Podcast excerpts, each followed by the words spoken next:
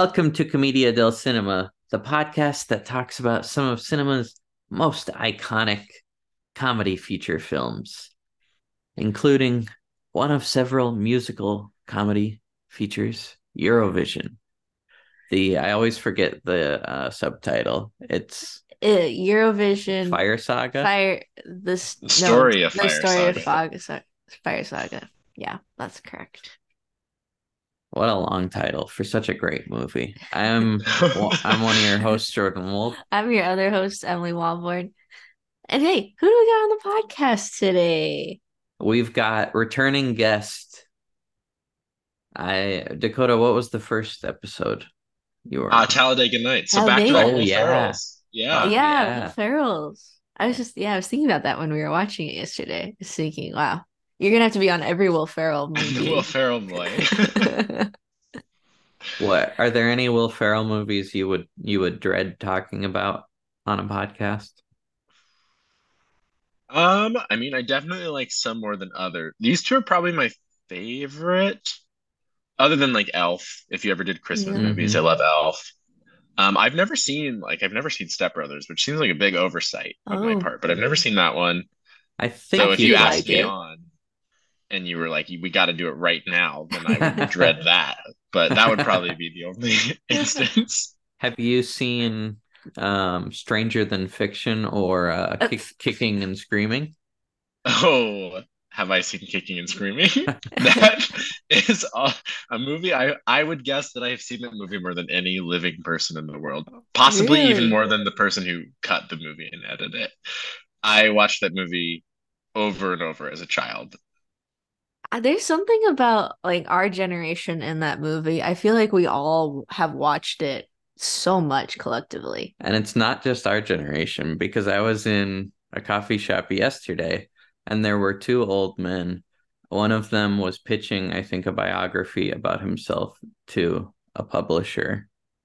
Um, and he mentioned because he was drinking coffee and it was giving him so much energy, he was like, Oh, this is like that part in this Will Ferrell movie, Kicking and Screaming, where he gets coffee for the first time, but he's never had caffeine. And then he, uh, he was like, "It's a really funny movie." I, you know, I feel like people really dislike that movie. I think it's pretty fun. I think the Mike Ditka stuff is very funny. Will Ferrell's doing his Will Ferrell stuff. Good costume design. I'm a fan. Have you guys seen uh Next Goal Wins?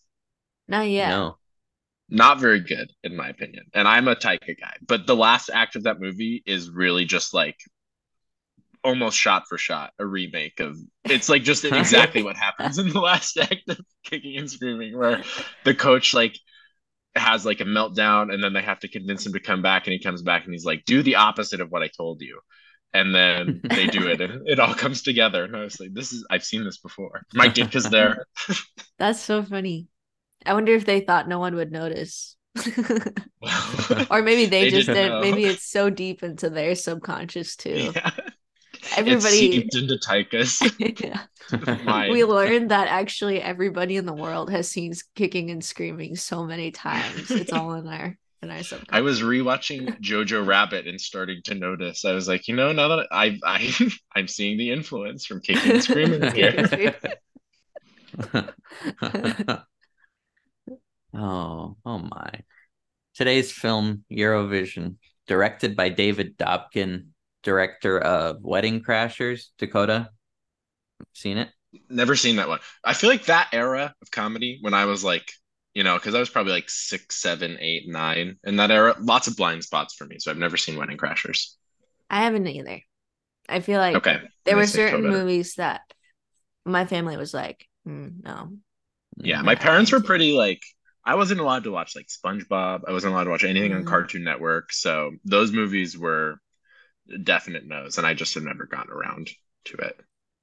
SpongeBob, Cartoon Network were out. Was Disney in? I could watch Disney, like I could watch like Sweet Life of Zack and Cody, Mm, stuff like that. I was I was allowed to watch those things. nice. Good, good. I'm glad. Yeah, Those are important. No, it's made me the man I am today. Um, this movie came out in the thick of summer 2020. Mhm. So I think I don't know. I feel like it's odd to me that that it got, you know, spoiler such because I remembered the reviews being more positive than they were. They're like barely positive. They really I- are not. There are not very many positive reviews about this movie. But I wonder if it's uh some people were more um primed to be at this point in quarantine just like annoyed about this kind of comedy mm-hmm. whereas Yeah. I I'd been missing this kind of comedy. So uh, I- it was such a thrill to watch it not expecting much and Mhm. then think it was so much more than an average Yeah. Netflix movie. I know. I remember thinking like, okay, I guess we'll see what this is, and then we watched it, and I absolutely loved it because I think there's something. I think probably at that point in quarantine too, there was something so refreshing about just like a really wholesome, cute, goofy movie hmm that hit the spot. You know. hmm I wonder if even if it had come out in like October of that year or something, if people would have been like by that point so starved for anything good and fun and Mm. positive Yeah. that maybe it would have been received better. Because I remember it also getting terrible reviews and not watching it because of that. And then I watched it in maybe I want to say like July of that year. So two or so months after it came out. And I Mhm. think what spurred me on was probably like looking at the two of you giving it glowing reviews on Letterboxd, where I was like, well, all the critics that I that I listen to on podcasts or read their reviews don't like it. So I was like, yeah, I guess I can skip it. But then Jordan and Emily really like it. Emily might be Five the person star. who likes that movie Yeah. most out I of think anybody. that- I think so. I think I'm the biggest fan of this movie ever. yeah. And so I was persuaded by that, and I I I don't really get how I don't know I don't understand how it could not be uh well received. I feel like there's nothing offensive about it. There's no like big Mhm. Will Fer like I you know Talladega Nights we talked about it. I'm a Will Ferrell guy. I I think he's funny. I think he's great, and I think quietly in the last like five years he's been really having a career renaissance and doing some very good work across the Mhm. board. But it Mhm. doesn't have any of that like Will Ferrell-ness Mhm. characterization to it in my mind. It's not like a a big crazy performance. He has some louder moments, but I think it's like for the most part a Rachel McAdams movie more than Mhm. it yeah. than a Will Ferrell comedy. And I think that's why I love it so much because I love Rachel McAdams. And I think she's so funny, but she doesn't always get to show how funny she is. Um like it's it's rare since, you know, obviously Regina George that she she gets to really show off really strong comedic chops and I think in this movie she gets to be very funny but also the the whole heart of the movie and Yeah. she pulls it off. Like she convinces me that yes, Rachel McAdams and Will Ferrell make a perfect couple, which is a very odd thing to say and an odd thing to think could be possible, but they pull it off, and I think it's mostly due to Rachel McAdams, honestly. It's a brilliant performance. Like she's Yeah. so good Mhm. in this. Game night a few years earlier, she's Yeah. Huge. you know, I think even maybe funnier, but she doesn't have the emotional kind of core that she has to Right. carry for this. So I Mhm. think this impor- performance is more impressive for that reason. Um, and then like this year, she's in Are You There, God? It's Me, Margaret, and I think she's Yeah, Yeah, she's just great. she's she's wonderful in that movie too. So she's awesome, and I, I totally agree, Emily. She like carries the the toughest task in this movie is what she has to do, and she pulls it off flawlessly. yeah, She deserved an Oscar nom. she did. Agree. And Agree. Husavik should have won a Best Original Song. Oh my Yeah. gosh. I don't even what what, a what snub. even what even won that year.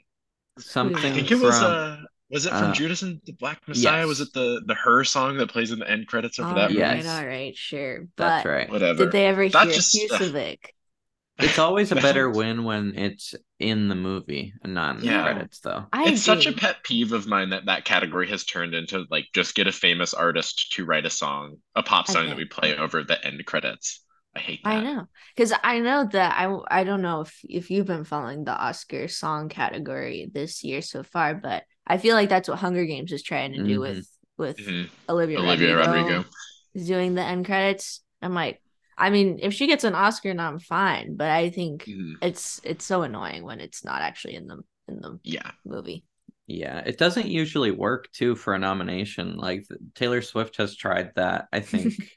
Yeah. With They several dislike her, different- they just don't like Taylor Swift, Yeah. the Academy. yeah, I mean, I think in some of those um maybe smaller categories being such a huge name works against you Mm. because they actually are are more wanting to I think recognize Yeah. uh yeah their Yeah. But then peers they but, give, I don't know Like Diane Warren a nomination every year for a movie that like 12 people have watched. Oh, and yeah. Nobody has ever heard of. but she's never won And she never wins. It's kind of sad. I feel bad. it's bad. never gonna happen it's never gonna happen. not if I have anything to say about it Put the stop on that. Yeah, I think. I mean, if we're talking Oscars, like, you know, I keep my little Oscar spreadsheet of what I would have given nominations to for for things, Mm-hmm. and I think I have this movie at like eight or nine, probably. I have it Yeah. for a lot of nominations. Like, I think Dan Stevens should have gotten a Best Supporting Actor nomination. He's Yeah. so funny in this movie. He was really good. Yeah. I would have given it at least two original song nominations. Um, I would have given what's it the other song besides uh, Ja Ja Ding Dong. Oh yeah, yeah, Ding Dong. And I mean, I think be- you could argue for a third spot for either Volcano Man or Lion of Love. I think both of those Oh, are yeah. like on the cusp. But Double then you know, Double Trouble's good. Good too. Double Trouble's really good too. It's a, g- it's great songs, great songs in this movie. Yeah.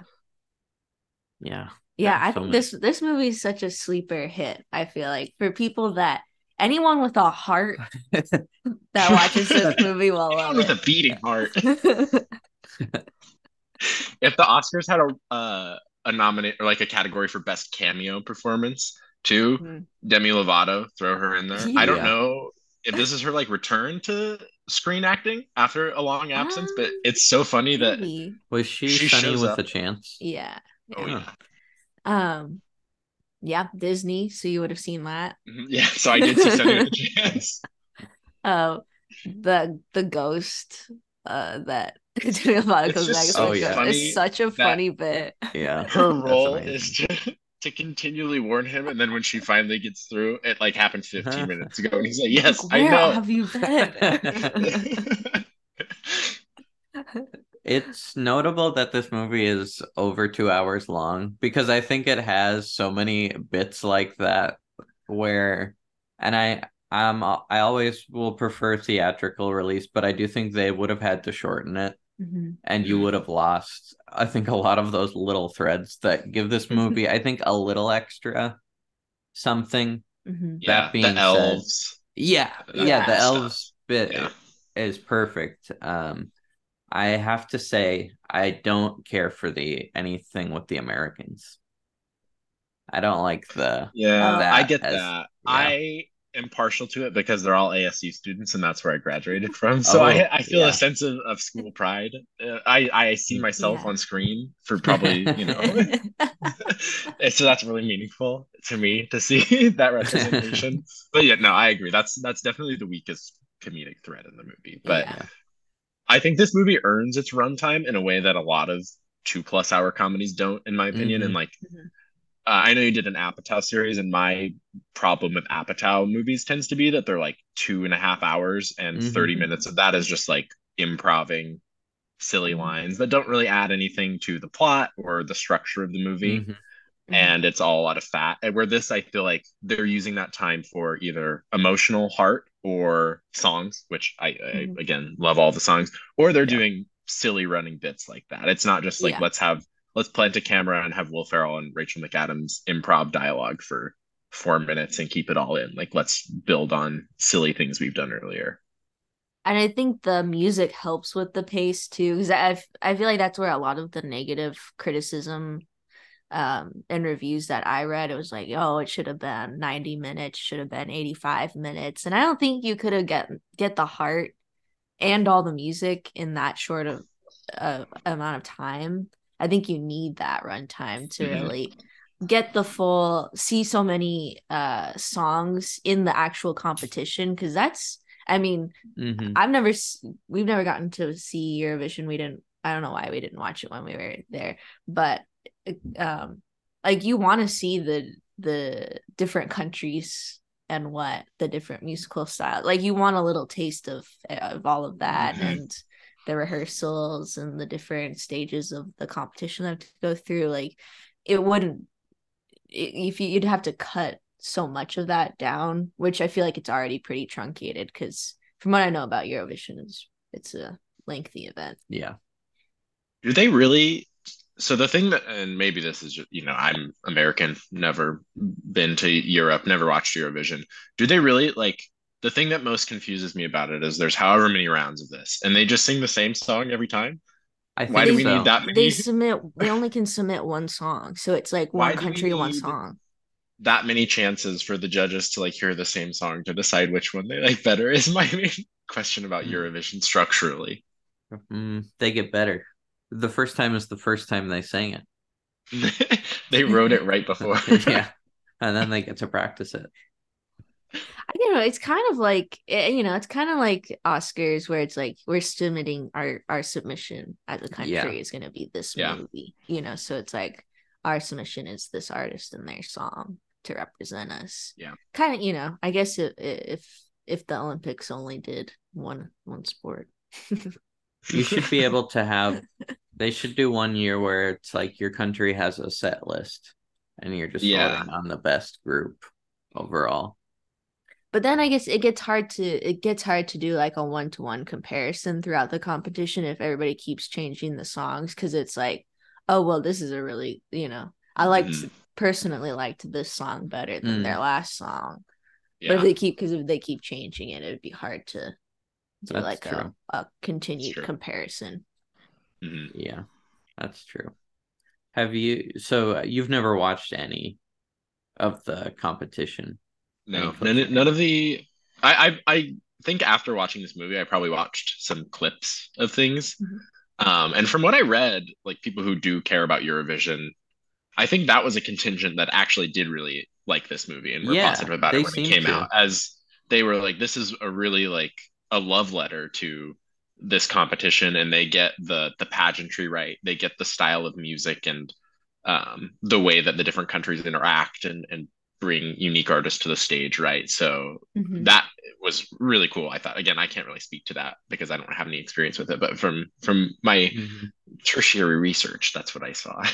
Yeah, that's what I saw too. And I think that's I think that's in the spirit of the movie too, because what even if you don't know anything about the Eurovision contest, it's you get clues of like, okay, so you can't vote for your own country. It's kind mm-hmm. of a unifying thing, looking at the diversity between all the different countries, you know, giving points to your neighboring countries and allies and you know all of that. And I think that's such a, a nice lovely message for mm-hmm. something like that to have. And then i mm-hmm. think this movie's the spirit of this movie is similar you know it's it's like just these two people that love each other and love to sing and they're just Mhm. wanting to share their Mhm. music with the world and and that's such a like sweet wholesome message to have for a movie Mhm. Yeah. It's very pure. yeah Yeah, that really comes through in Husavik when she starts to sing in Icelandic, and it cuts to the boardroom of of the people in in Iceland in the bar where uh, Pierce Brosnan is in, and everybody's Mhm. you know like moved to tears that she's bringing their language to the world stage in that way. And then in the voting scenes, when you see like UK voted three points for whatever Aust- or whatever country, 5 Mhm. points for this country, and seven points for this, and like the celebration that everybody has, and I, I really liked that point. yeah Yeah. What is it I- for you, Emily? Oh, sorry, Jordan, go ahead. Oh, no, you please. I was just curious, like, as the number one fan of Eurovision, like, when you watching this movie for the first time and now many subsequent times, what is it? What what is the thing about it for you that just makes it like one of your your favorite go-to movies? Like, what what's the the one piece of it that really sets it apart for you? I, I think well the I think the I think the initial surprise that this was actually such a sweet lovely movie is a big part of it cuz I was thinking like okay it's a Will Ferrell movie. He's got this ridiculous wig. Um, we'll see. It'll probably not be the greatest cuz it's a Netflix comedy and those don't have a great track record. Um but then to watch it and be like no this is this is I think the the fact that it's it feels like it kind of feels like going to a musical um and having a great time at a theater where it's just like just fun music everybody in the audience is having a great time. There feels like this sense of community that you're all enjoying this and that the actors are having a great time on stage. And there's something about the act of going to musical musical theater that is just very like I love and is very uh like always a good time very warm feelings. Setting this movie captures a lot of that just in how sweet it is. Um, and the music is also really good. Uh, I thought I think every song is is great. I listen to the soundtrack all the time. It's so good.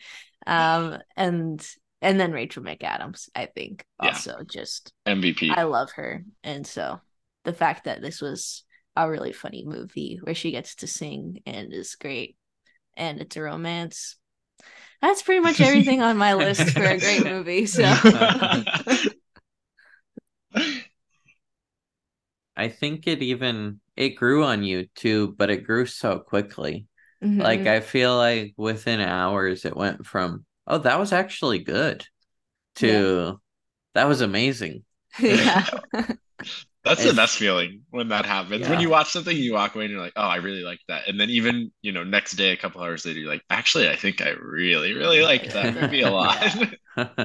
yeah, I was telling you yesterday when we were watching it that I couldn't wait for the the music part in the party where they all where it has they have all of the cameos of other of actual Eurovision winners singing together, and I was telling you that after we first watched it, I would like just pull it up on my phone and just watch that little part because it's so fun. It's such a good it's such a good sequence. Do you have we talked a little bit about this, but what is your favorite or if you ever, you know, just take a listen to these, your most listened to song from the soundtrack? Husavik for sure. Like I yeah. listened to that song that's a song. I'm not really like a person who pulls clips up on YouTube from movies. I don't really do that. But once every few months at least, I think about that song and I pull it up on YouTube just to watch that scene because it just gives me goosebumps and it makes me emotional to, to hear her singing about it. I think mm. I've been mm. doing that a, a, lot recently too because I am living in my hometown right now. So mm. like I've been thinking about that and just uh I listen to that one a lot. Um other than that, like I I really think Volcano Man is so catchy. It gets stuck in my head yeah. so much. Uh, and then, of course, you know, Ja Ja Ding Dong is the only song I want to hear. It will never be enough. I just think that song is so good. The amount of innuendos in every single line is really actually very impressive from mm-hmm. a, a comedy mm-hmm. writing standpoint. Yeah. The amount that they pack into that song is really impressive. Quite a funny song. And it's musically like so simple, but very, you know, it's like such an earworm. But the mm-hmm. bit is just made infinitely more funny that everybody in their hometown doesn't like their music and doesn't think highly of them as musicians, but they're like, you have made a hit with this song, and we want to hear it all the time. The one Ja Ja Ding Dong, the guy um who's, who's specifically so... always yelling about it, that to me was funnier than any other time I've watched it. The that's he's such a great actor. The commitment yeah. and just the absolute unabashed anger is so such a crazy choice and it really works. that guy's great. He looks like Jesse Plemons and he's bringing the energy. Jesse he Plemons would have been good. Yeah. Worked with Rachel McAdams on game night, so they had the in. That's so true. Wow. Well, we've talked a lot about it, but I guess folks don't even necessarily know what it's about. okay. Um, why don't you tell them the story of Fire Saga? I won't say the whole thing because I feel we've already been discussing the plot in bits and pieces, but I'm horrible with character names. So Will Ferrell and Rachel Lars and Sigrit. I th- I really I think you should do the you got the it. summary for this one. You got it. I've been talking okay. a lot, so you got it. Lars and Sigrit are Icelandic best friends and possible lovers and possible siblings. Possible, probably Well, not siblings. Probably not. They're a musical duo in their small town of Husavik, Iceland. Lars has always dreamed of winning Eurovision. And due to a series of grisly accidents and uh, disastrous on-stage performances that eventually get pity because they're also quite good. Um, they end up getting close to winning, but at what cost? Will Ferrell runs away. Rachel McAdams is going to sing by herself, but he rejoins and they sing her song, even though it disqualifies them. And then they're finally able to get together. It's a very happy ending, and they go back to playing Ja Ja Ding Dong in their uh, lovely little town of Husavik. That was good. Hey, thanks. You covered it all. I What missed is uh. Pierce Brosnan's character's name? Do you know that one? No clue. I don't either. I have no idea.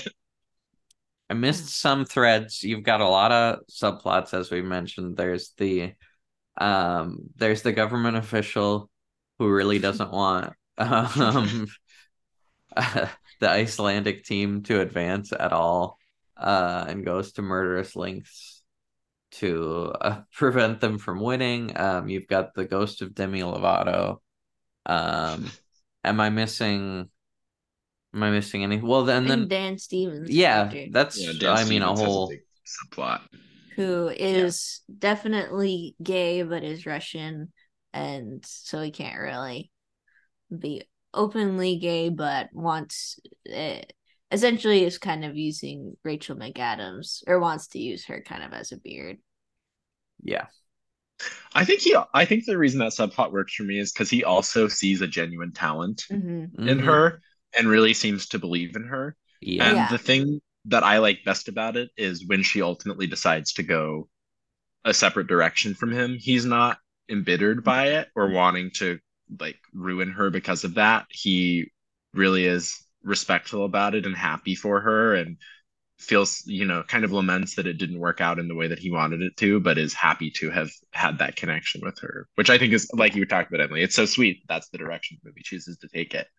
Yeah, I found his character so much sweeter this time Mhm. watching it than I remember because I actually forgot that he was closeted. So that I was like, oh yeah, that's that's like, and then his friendship with Mitra, the um, the singer from Greece, is very sweet too. And she's saying, oh, you know, you deserve to be happy too, happy Yeah. like Sigrit and Lars. You know, it's it's very sweet that everybody just kind of wants everyone in this Mhm. movie to to be happy and be an artist. It's nice. Mhm.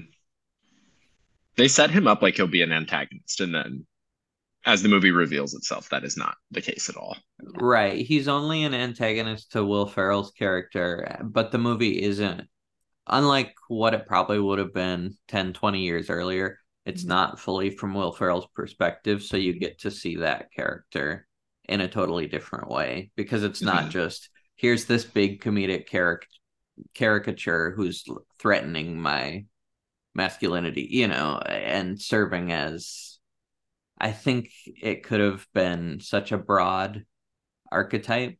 Um, Mhm. and it's just um I don't know, it's just remarkable that so many of the little characters, like even the Greek singer, she's she feels somewhat real, which is crazy for a Will Ferrell Netflix comedy. Yeah. Do you know why this was a Netflix comedy? Like, what? Why wasn't this a theatrical Gary Sanchez production? it just I think they were they just pitched it around and it seems like it just landed at Netflix in Yeah. terms of I can see why Netflix would want it because of like the blo- broad global appeal that it would have being a Eurovision Mhm. story. Um, but it just seems unusual. Like Will Ferrell's not really a uh, straight to streaming No. star of a Actually, comedy. I person. wonder because because Netflix and those streaming services make most of their money on international subscribers. I Mhm. wonder if the plan because it's Eurovision Oh. and it appeals to more international audiences. Yeah. I wonder if that was part of like them being able to sell it and get it put produced is Mhm. because it might appeal to a larger there are international base subscribers. Yeah. Yeah, probably. Um, it's interesting that they would sort of let Will Ferrell take the helm because he's not really an international um draw. Like he's mostly sort of Mhm. both him and Sandler, I think, have always been much more successful in the US than elsewhere. So I feel like it's I don't know, it's nice to see that this still broke through, I think, and is pretty um among those of us who are in I feel like it's pretty well liked around the globe. Mhm. For a Netflix comedy too, for any straight to streaming comedy, I, f- I feel like my expectation for those is bland. Like I'm expecting something bland hmm more often than not. And whether, you know, obviously all three of us like this movie, whether you like it or dislike it, I don't think you could watch this and walk away feeling like they played it very safe. They didn't take any big silly swings. It's it's so opposite of a, a straight to Mhm. streaming movie in Mhm. that sense for me. So it's just yeah, it's such a, a strange little like encapsulation of all of these different creative voices coming together and Yeah. then ultimately being released in, in COVID. hmm Yeah. And I think what makes it work too is is how good the music is because I could see like say if it was an American singing competition or you know that was the the stage for it it would be like okay the music is pleasant but probably forgettable and the the comedy is like Will Ferrell but okay but I think because it's so specifically Eurovision and you get you know their kind of specific Icelandic music and then you get different other countries and how specific the those genres Mhm. are it brings a an another level of specificity that makes it kind of pop and makes it stand out from all the other Netflix movies because it just kind of has more diversity in Yeah. the way Mhm. that it's being presented Yeah. It also just feels more like um and I don't think David Dobkin is an amazing director by any means, um, but he did a solid job with this one, and I think it helps that even though he's kind of a journeyman, just sort of assignment to assignment director, it helps that you have someone who's primarily worked in theatrical comedies Yeah. for a long time because I th- think even even your solid studio director is going to make it feel a little bit more like a real film than just Netflix content that could look the same Mhm. whether it's a movie or a show. Mhm. Yeah. Yeah, I think it, it, he's, you know, it's not like a movie that I walk away from being like, this is a stunning directorial feat, but I think it like it has some good Auteur visual vision. flair.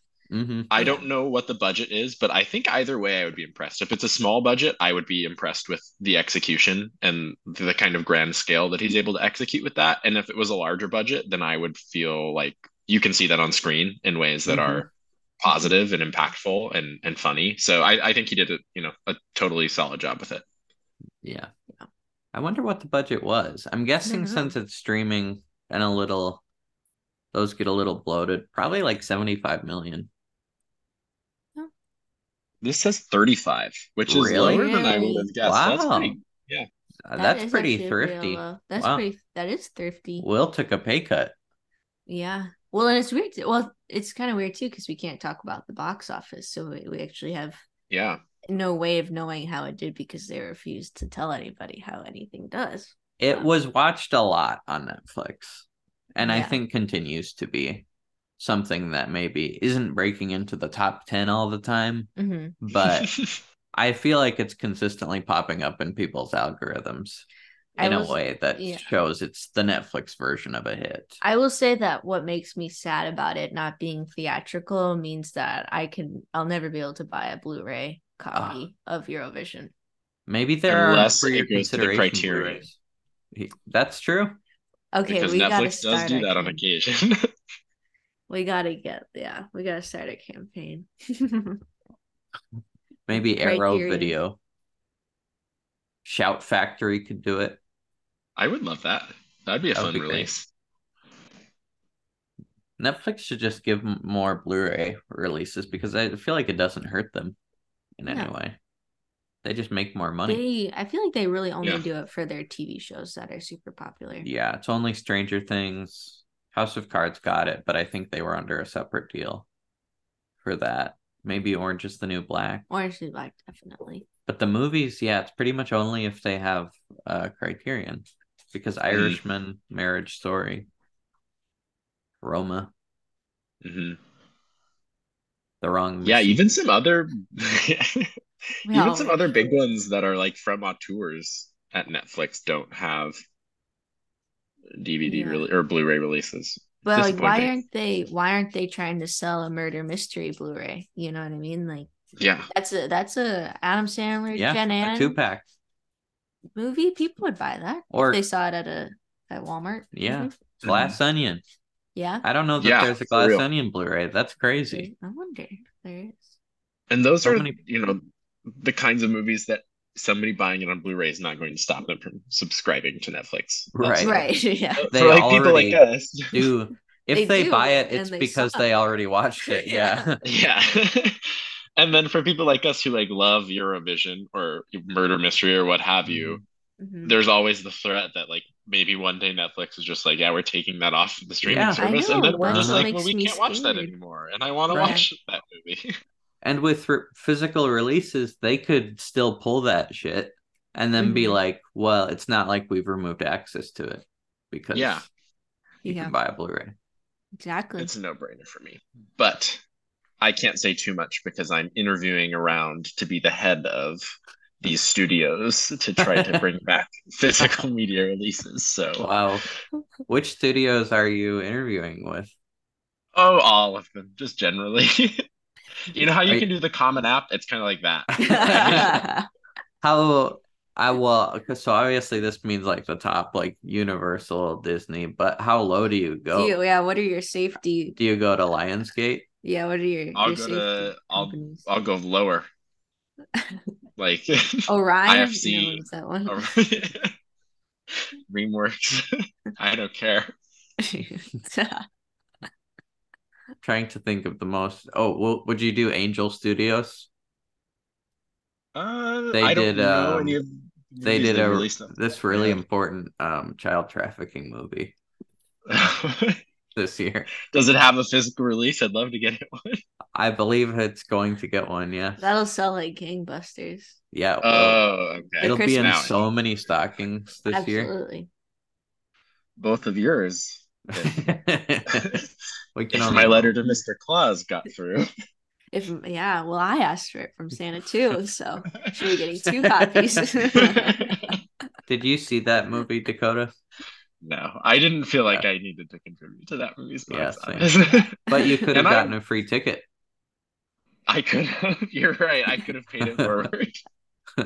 I'm pretty unsparing. Like, I will go see anything. And sometimes if I have like AMC A list Mhm. and it's a week where it's like a Thursday and it's resetting the next day and I've only seen one, but I'm in downtown Spokane and you can get your parking validated if you see a movie, I'll be like. I will buy a ticket just to get parking validated and pick a movie I want to make money at the box office. So like I will do my part, but I didn't I didn't do I didn't do that one.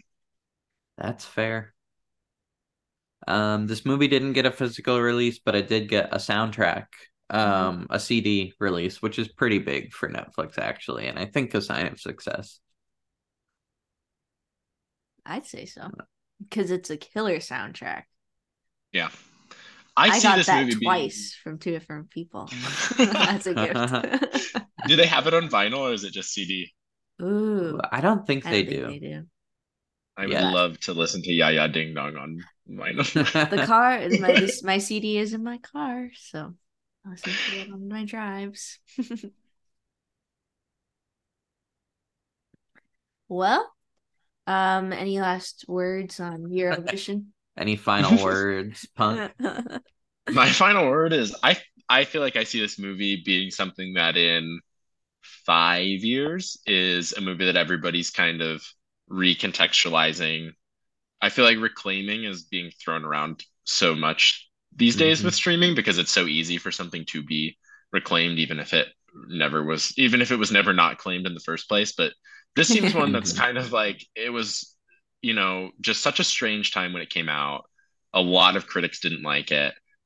It's just you know it, it's hard to put a thumb on what this movie's cultural footprint is with Mhm. the streaming the pandemic all of these things the reception.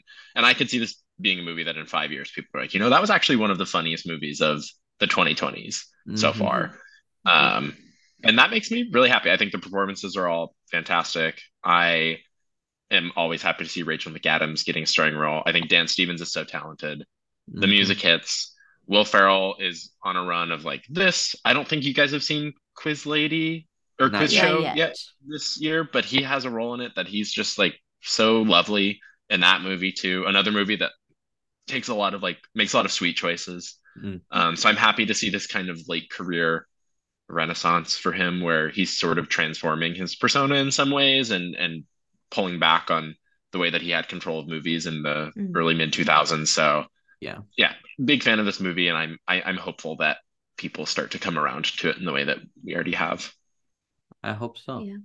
Look, listeners, I make a, a plea to you. If you have a heart and you have eyes and you have a smile, then you should watch Eurovision. that's all it takes yeah. when this movie does go into the Criterion Collection, they Mhm. should put that uh, quote on the cover. That'd be great. that could just be like the essay book if they do do a criterion release they have to ask you to write the, Yeah. You have the, to like, write at least one essay. Yeah. Yeah. I'll write I'll write as many essays about your Eurovision as I need to for it to have a criterion release. Imagine the special features. Imagine the fun artsy cover. I can just picture them uh, like a little drawing of their volcano man video. As a cover, It'd be so it would be great. That would be great. Um, Dakota, is there anything you want to either promote promote that's either anything of yours? Do you want people to follow you on Letterboxd? Do you want people to no i don't want that i only want my close friends to follow me on Letterboxd. you don't want it out there? Okay. That's yeah that's i mean it's under my name so What they can find it if they try your hard but Substack. Sure. I mean, if people want to read it, I'm. I don't think I'm doing anything crazy, but if they wanted to read about me traveling around and drinking little drinks and trying out movie theaters, they're welcome to. I'll say I love reading. it. Yeah. It's very it's Well, always thank you. fun to read. That's very nice. I'm not doing so good at frequently writing, so I need to get better at that part. But it's been it's been fun to make myself do it and go see movies. I want to write about the holdovers next. If you guys have seen the holdovers, I I haven't seen it. I, I think it was just Yes. it's wonderful in my opinion. I don't know what you Yeah. think of it, Jordan. Oh, I I, think actually I think you give it a good you give it like three and a half, I think. I give it four, I think. Um, Oh, okay. four. I could see it going up or down on a rewatch. Um, but even that's a pretty good range of three and a Yeah. half to four and a half. I've turned this into a plug for the holdovers, but I stand by it because I think that movie's brilliant. So go see it. Wonderful. Um, people can find us wherever you can type in the words Commedia del Cinema. If Not that's wherever. Specifically well, Instagram, if Spotify. it's somewhere that there will be results for for the podcast Commedia del Cinema. Somebody Yeah. opening a Word document and typing it. in. Why is this coming up? Where are the episodes? I can't say it won't work. I don't know. I don't know how the I mean, you internet can certainly type it in. There's nothing will happen. I don't know. Pa- the power of uh, magical thinking.